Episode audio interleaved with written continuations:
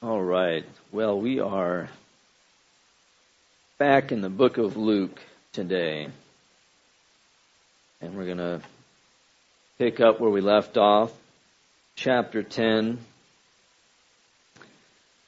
And this morning I'm going to be reading the passage that begins at verse 25 and ends at verse 37.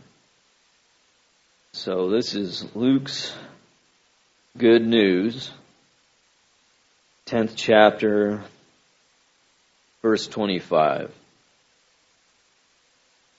And behold, a lawyer stood up to put Jesus to the test, saying, Teacher, what shall I do to inherit eternal life? And Jesus said to him, What is written in the law? How do you read it? And the lawyer answered, You shall love the Lord your God with all your heart, with all your soul, and with all your strength, and with all your mind, and your neighbor as yourself. And Jesus said to him, You have answered correctly. Do this and you will live. But he, desiring to justify himself, said to Jesus, And who is my neighbor? Jesus replied, A man was going down from Jerusalem to Jericho, and he fell among robbers who stripped him and beat him and departed, leaving him half dead. Now by chance a priest was going down that road, and when he saw him, he passed on the other side. So likewise a Levite, when he came to the place and saw him, passed by on the other side.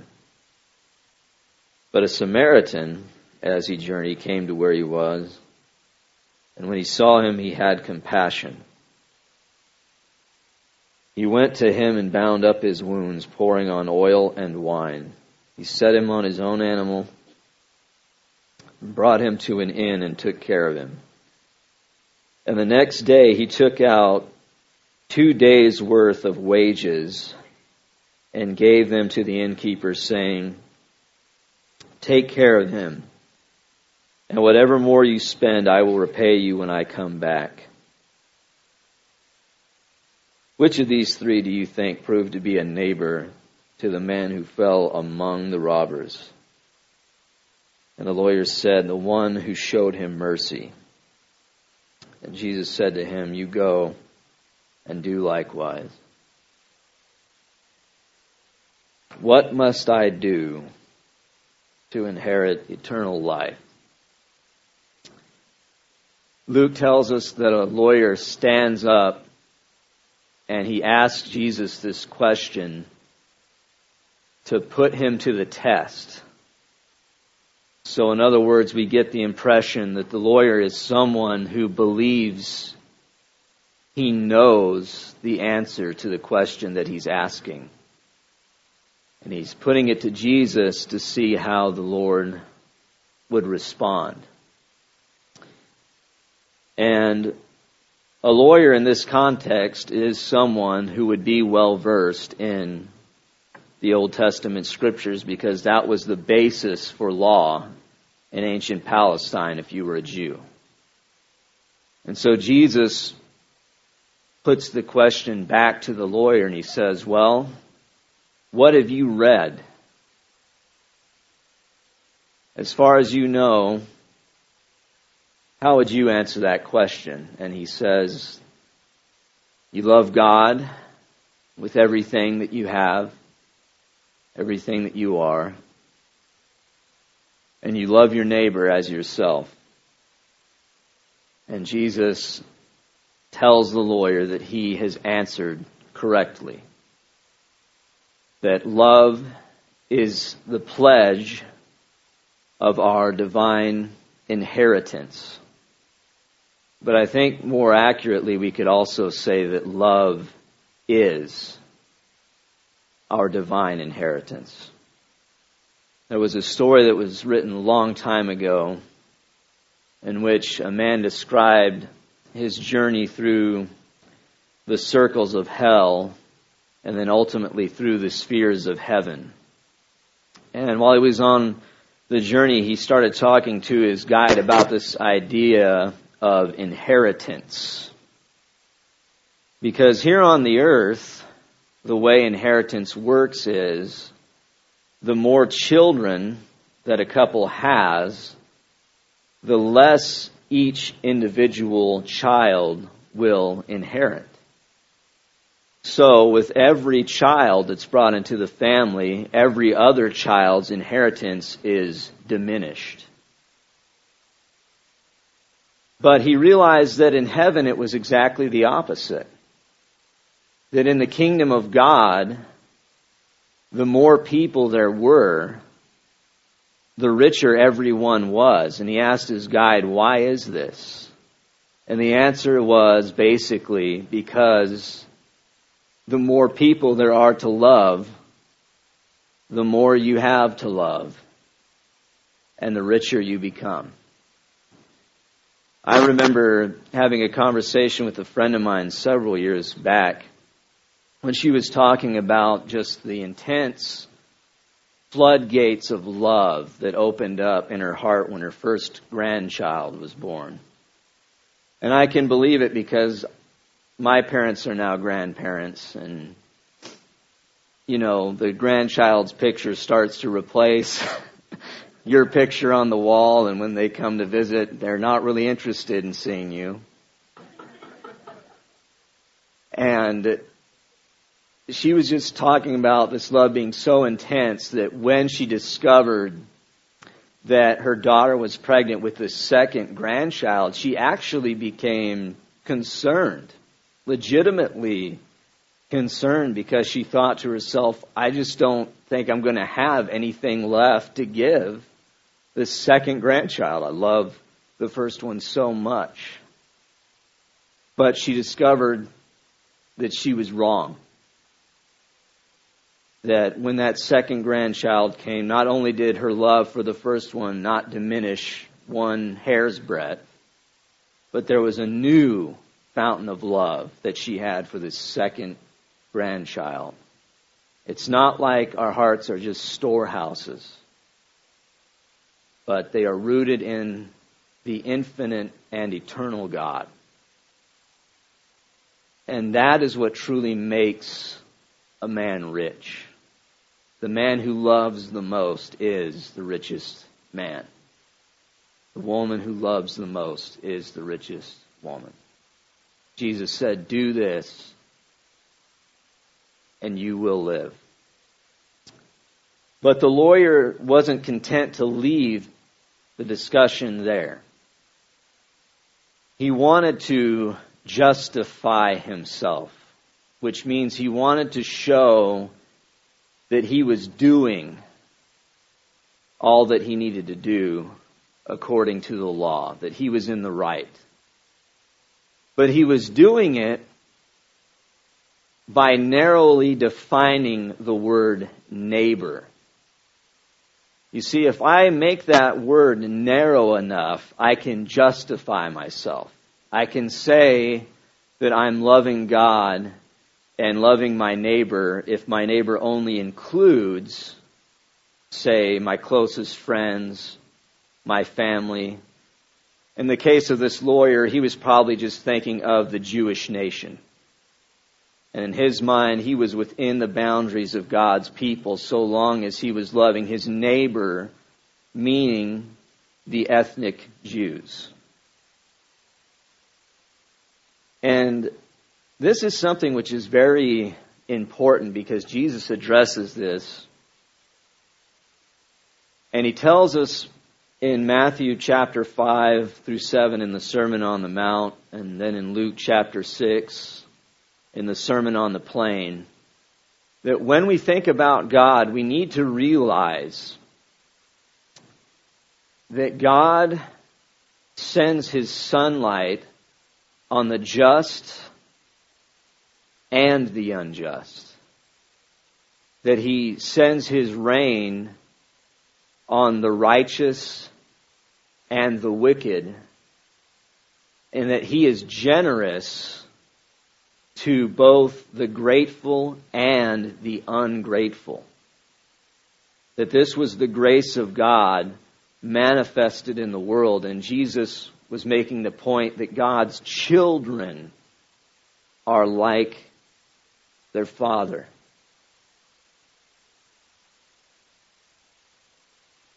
There's three characters that we encounter in this parable. And by the way, and just in case people are curious, and they sometimes are, this is a bit of a side note, where I'm getting my information. It primarily comes from N.T. Wright's book, Jesus and the Victory of God, and his commentary on the Gospel of Luke. We encounter a priest, a Levite, and a Samaritan. Now, the priest, as you could probably work out for yourselves, were the official teachers of the Hebrew people. And the Levites were the servants of the priest. And equally important, the priests and the Levites were entrusted with all of the official duties that were associated with the worship of Israel's God, Yahweh. It was entrusted to them and them alone. So they were in charge of the temple sacrifices. They were the ones entrusted with the maintenance of the vessels of the temple, the lampstands, the bread of presence, the altars. All of that belonged to the priests and the Levites, and they were supposed to be par excellence representatives of the people of God. Samaritans, on the other hand, were despised by the Jews. And I talked about this at some length when I was preaching out of Luke chapter 9, so I don't really want to repeat everything I said on that occasion. But let's just say that the Jews and the Samaritans were involved in a long standing cultural feud. And they did not like each other, they did not get along. They weren't supposed to be neighbors. Samaritan was a word that a Jewish person could use to insult somebody else.